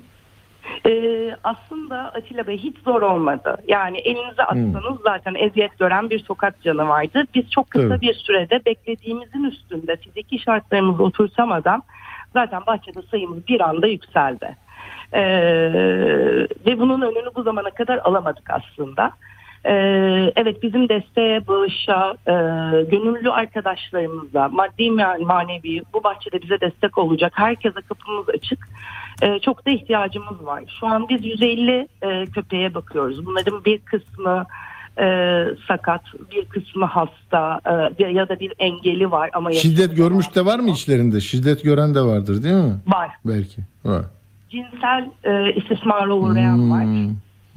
Yani bilmiyorum ne kadar etkili olur. Erkek kimseyi yanına yaklaştırmıyor. Ya. Kızımız. Evet. Kimseyi. Peki burada ne yapıyorsunuz? Bir veteriner mi var? Yani hekimliğini yapacak olan, yemeğini verecek olan, ona bakacak, şefkat gösterecek öyle kadro mu var içeride? Ee, maalesef bu, bu zamana kadar e, bunu da oturtturmaya çalıştık ama şükürler Hmm. olsun Yadigar ablamız e, ve Coşku arkadaşımız e, gönüllü olarak orada ikamet ediyorlar ve bahçenin başındalar çocuklarla bütün hafta içi ilgileniyorlar. Ahu Hanım, e, keza ben, yine gönüllü arkadaşımız e, Kemal Bayhan. E, biz bütün hafta sonlarımızı e, çoğunlukla sıklıkla bayram tatil demeden bahçede Hmm. geçiriyoruz. Çünkü bütün her şeyi bahçe temizliğinden e, çocukların tedavilerinden ya da ufak inşaatlara kadar elimizden geldiğince biz tamamlamaya çalışıyoruz. Peki şimdi orada e, yani yasal izin oluyor mu? Ne oluyor? Bunun adı ne oluyor? Kim denetliyor? Nasıl Evet, alıyor? Topladığınız e, hı, ma- hani ba- bağış toplama yetkiniz oluyor mu? O, o- hani çünkü problem çıkarıyorlar. Bak Nesin Vakfı e, çocuklar Evet. için, gençler için neler yapmaya çalışıyor. Pat diye parasına çöktüler. Sonra siz de burada yasa dışı köpek bakımı diye yapmasınlar. Solcu köpekleri aldı bu İzmirli bunlar diye. Ee, yok o konuda da çok dikkat ediyoruz. Bu zamana kadar e, bizim çok yakinen İzmirli çevremizin Hmm. e, Pizza Lokal Eren Kurt olsun, Dere Beton sahibi ve ailesi e, bizlere yardımcı oldular. E, bazı ana kaynaklarımızda özellikle ilk başta kurulurken e, çok güzel bağışları oldu ama e, bunları e, para gibi değil. Örnek veriyorum Hmm. Dere Beton inşaat malzemeleri yani mıcırımızı kumumuzu gönderdi bize. Hı. Ee, E şeyi de Arkas da yollasın. Arkas yollamıyor mu? Hayır. Bak Arkas'a sesleniyorum. Arkas yöneticileri. çok sevinirim. Funda Hanım'a Çok yardım çok yardımseverdir onlar da ya. Bir sürü şeyleri var, vakıfları var Evet. onların. Neyse tamam. Buradan duyan Arkas'a söylesin. Çok çok mutlu oluruz. Ee, yine e, Bornova Belediye e, Veteriner Müdürü Melike Hanım e, bizim ücretsiz kontrollerimizde Hmm. bize destek oldu. İzmir Büyükşehir Belediyesi e, yine kısırlaştırmamızın yüzde 60'ını gerçekleştirdi. Çünkü Hı hı. bizim bunları finansal olarak e, sağlamamız çok zordu. Zor da olsa bu tip ufak tefek destekleri sağlayabildik ama zorluklarımız bitmiyor. Ee, ve alanımızda başka projelerimiz var gerçekleştirmek istediğimiz. Ee, hem ağaçlandırmak istiyoruz hem e, bazı özel günler planlamak istiyoruz yani çocuklar için, Tamam. okullar için, otizmli çocuklarımız için. Ee, yine koruyucu aile programı oturtmak istiyoruz. Ee, bu çocukların birer koruyucu ailesi olsun. Evet burada yaşasınlar ama bazı giderlerini üstlensinler gibi. Peki bizi İzmir'de dinleyenler de var. Sizin bir, bir internet siteniz var mı? Web siteniz var mı? Oraya girebilirler mi? Evet tabii ki de e, Merhamet Bahçesi Gnadenhof e, Almanca merhamet demek ama iki tane Instagram hesabımız var. Bir diğeri de Merhamet Bahçesi. Zaten ikisini de e, biz Tamam. kontrol ediyoruz. Oradan ulaşabilirler. Peki yardım etmek isteyenler bakın İzmir'de yani bu kadar işleri güçleri var ama yani bize ne dememişler. E, 150 şu anda değil mi? 150 köpek var. 5 kedi var. Bunlar kimi mağdur edilmiş, hakikaten merhamete ihtiyacı olan yer kiralamışlar. Orada onları e, hayata döndürüyorlar. Belki başkalarının ayıplarını örten e, bir işlevi var. Onun için sizi bu konuda ee, özellikle İzmir'dekileri e, yardıma, desteğe çağırıyorum. Ee, Yeliz Hanım sizi de tebrik ediyorum. Ahu Sungur ve Yeliz Tın herhalde e, şey yapmışlar, önderlik etmişler. Bütün emeği geçenlere de e, teşekkür ediyorum. Sağ olun katıldığınız için. Ben de çok teşekkür ederim. Bize zaman ayırdığınız için iyi yayınlar dilerim. Sağ olun. Çok teşekkürler.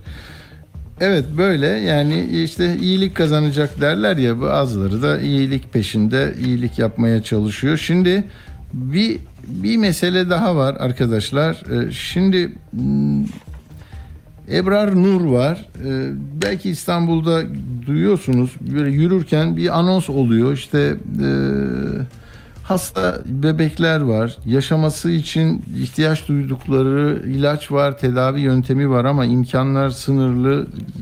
Kamu kaynakları da buraya çalışmıyor. Dolayısıyla e,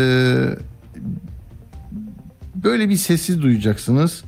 Büşra e, Şenses İnan anne kendisi e, evladı için Ebrar için e, ölümcül kas hastalığı e, var. Onunla mücadele ediyor. Merhaba merhaba hoş geldiniz Büşra Hanım. Merhabalar Atilla Bey, nasılsınız? İyiyiz çok şükür. Siz ne yapıyorsunuz? Ee, Evlat için e, ne zaman başladınız bu, bu valilik izni aldınız? Dört buçuk yaşındaki kızınız için Evet. e, ne yapıyorsunuz? Ee, bizim şu anda kampanyamız iki yıldır devam ediyor valilik onaylı olarak. Hı hı. Ee, şu anda kampanyamız yüzde otuz diliminde İbrahim dört buçuk yaşında ve şu anda yedi cihaza bağlı bir şekilde hayatını devam ediyor. Yani benim kızımın akciğer kasları şu anda zayıf olduğu için boğazında bir delik var ve trakeostomi yani solunum cihazıyla nefes alıp verebiliyor. Ve yutma kasları da zayıf olduğu için şu anda midesinde bir delik var ve beslenme tüpüyle sıvı bir şekilde beslenebiliyor. Yani benim kızım şu anda tamamen cihazlara bağlı bir şekilde hayatını devam Ne ediyor. gerekiyor? Büşra Hanım ne gerekiyor? Ne, ne kadarlık bir rakama ulaşmanız gerekecek ki e, yaşam mücadelesini kazansın? Ee, şöyle e, de- zaten Ebranur SMA tip 1 kas hastalığına sahip Hmm. ve şu anda yurt dışında uygulanan Zolgen SMA gen tedavisi mevcut Hmm. ve bu tedaviye ulaşabilmemiz için yani e, ben şöyle söyleyeyim Türk parasıyla normalde dolar üzerinden çünkü bu Hı ulaşmamız gerekiyor. Ama Türk bazında söyleyeyim yani bir 35 trilyona tekabül ediyor. Of of of. Çok Ve şu anda e, kampanyamız yüzde otuz diliminde ve yani o O kadar trilyon, tri- trilyonu milyar olabilir mi ya da milyon olabilir mi? Hani eski rakamla mı söylediniz? yok şu anki Kaç dolar söyleyin? Dolar kaç dolar? 1.880 milyon dolar. Oo 1.8 yani 1.900 e, gibi ha 1.900 dolar öyle mi? Evet. 1 milyon 900 bin dolar. 1 milyon dolar aynen. Peki Yani- yani yüzde otuzunu toplamışsınız. Evet şu anda %30'luk bir dilimde kampanyamız. Ve hani destekçilere, gönüllere çokça ihtiyacımız var bu süreçte. Hani kermesler olsun ya da standlar açılması gerekiyor. Hani Kumbara dağıtımı vesaire oluyor. Yani bunlar için gönüllere çok ihtiyacımız oluyor ve canlı yayınlarımız oluyor. Onlara katılabilecek kişilere ihtiyacımız oluyor. Yani hani aile olarak bizler elimizden geleni tabii ki de evlatlarımız için yapıyoruz ama hani gönlü güzel insanların desteklerine o kadar çok ihtiyacımız var ki şu süreçte. Çünkü hani 35 milyon TL yapıyor Ee, arkadaşlar da şimdi hesaplaştılar, hesaplamışlar. 35 milyon TL yüzde otuzu diyorsunuz. Yani çok yolun daha yarısına gelmemişsiniz. tabii ki yani daha hani e, önümüzde çok uzun bir yol var. Peki zaman aleyhi çalışıyor mu yani ne ne kadar zaman içinde bu olması lazım? Ee, Onu da hemen ben açıklayayım Atilla Bey. Ebrar Nur'un şu anda son 700 gramı kaldı. Ve bu son 700 gramı almadan önce tedavisine ulaşmamız gerekiyor. Yoksa maalesef ki aksi takdirde tedavi şansını kaybedecek. Ve ben bir anne olarak kızımın yani tek şansı olan bu tedaviyi kaybetmesini istemiyorum. Çünkü %95 oranında başarı sağlıyor bu tedavi. Yani Peki Ebrar devlet devlet devletin bir kanadı yok mu ya olur mu bizim bu çocuğumuz için 35 milyon TL buluruz veririz demez mi demiyor mu? Ee, maalesef ki Atilla Bey yani şu anda 200'e yakın kampanya tamamlandı ve tamamen halkın desteğiyle yani çok kişinin az parasıyla bu kampanyalar tamamlanabiliyor. Hani yeter ki halkımız hani görmemezlikten, duymamazlıktan gelmesin bu evlatlarımızı. Halkın Peki niye mesela SMS ile gönderiliyor o ne kadar onu söyler misiniz? Ne, nasıl hangi yöntemle Tabii. e, size ulaşıyor? Ee, ben Belki- şöyle Hı. onu da hemen açıklayayım. Ebrar yazıp 12-14'e gönderince 20 TL bağış yapabiliyorlar. Hmm, Ebrar yazıyoruz 12-14'de e, 20 lira otomatik o faturamızda yazılıyor değil mi? Tabii yani bütün operatörler için geçerli bu SMS kampanyamız. Hani Peki inşallah yani e, bu zor ama bazen şöyle haberler görüyoruz. İşte yok Hollanda'da, Avusturya'da e, iyi bakmadılar Türk hastaya. Uçak gönderdik, aldık, getirdik falan. Yani burada kendi evlatlarımız var. Bunlara da aynı şeyi niye yapılmaz? Kaç kişi, kaç kaç çocuk bu durumda? Yani şu anda toplam SMA hastası olarak çünkü SMA e, tip 4 Genel bir şey söylüyorum. Yani 100 kişi mi, 1000 kişi mi, 10 bin kişi mi? Kaç? e, şu anda SMA'nın toplamı 3000 toplam 3000. SMA ama tip 1 olarak şu anda Hı. 130 tane çocuğumuz var. Yani sizin ben e, orada buna- Ebrar'ın durumunda 130 çocuk var. Tabii.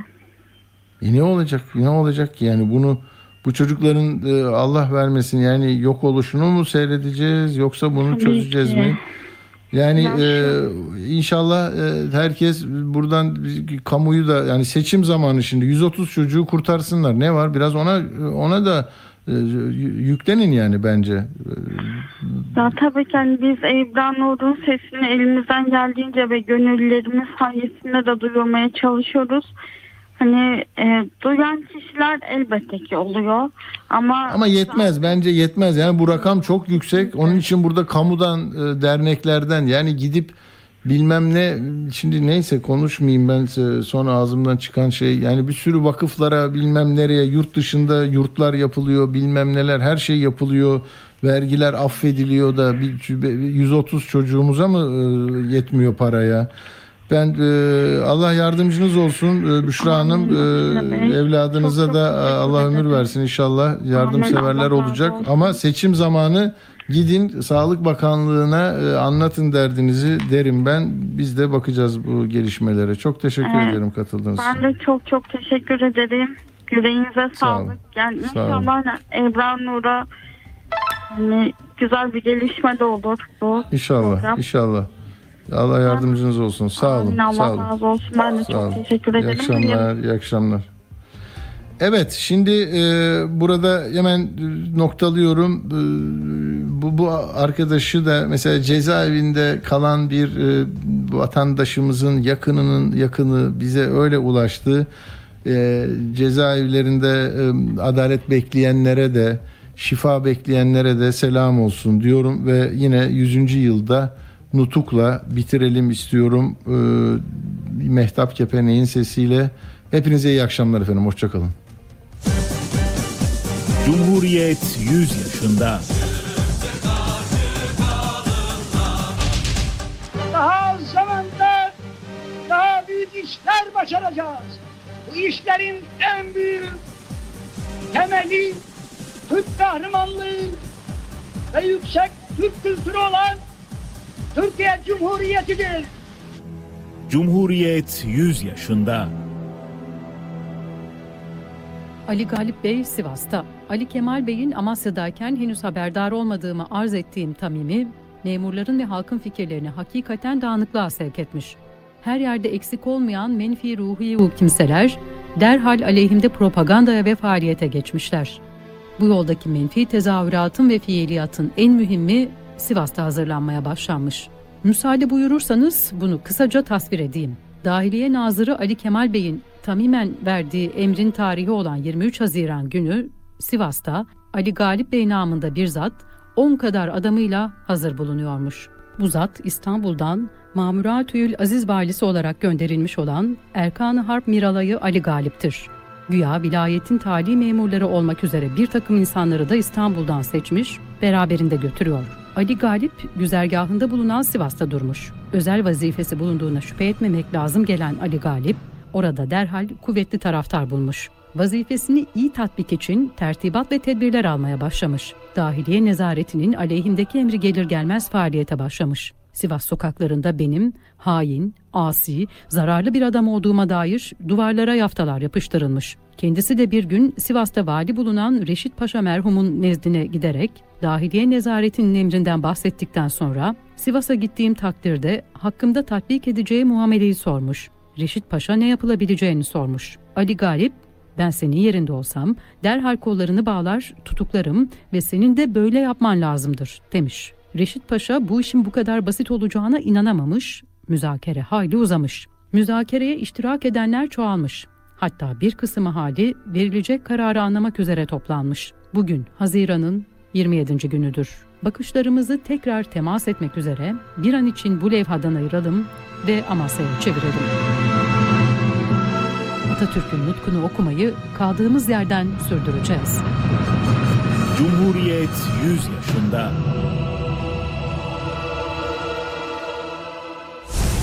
Atilla Güner'le Akşam Postası sona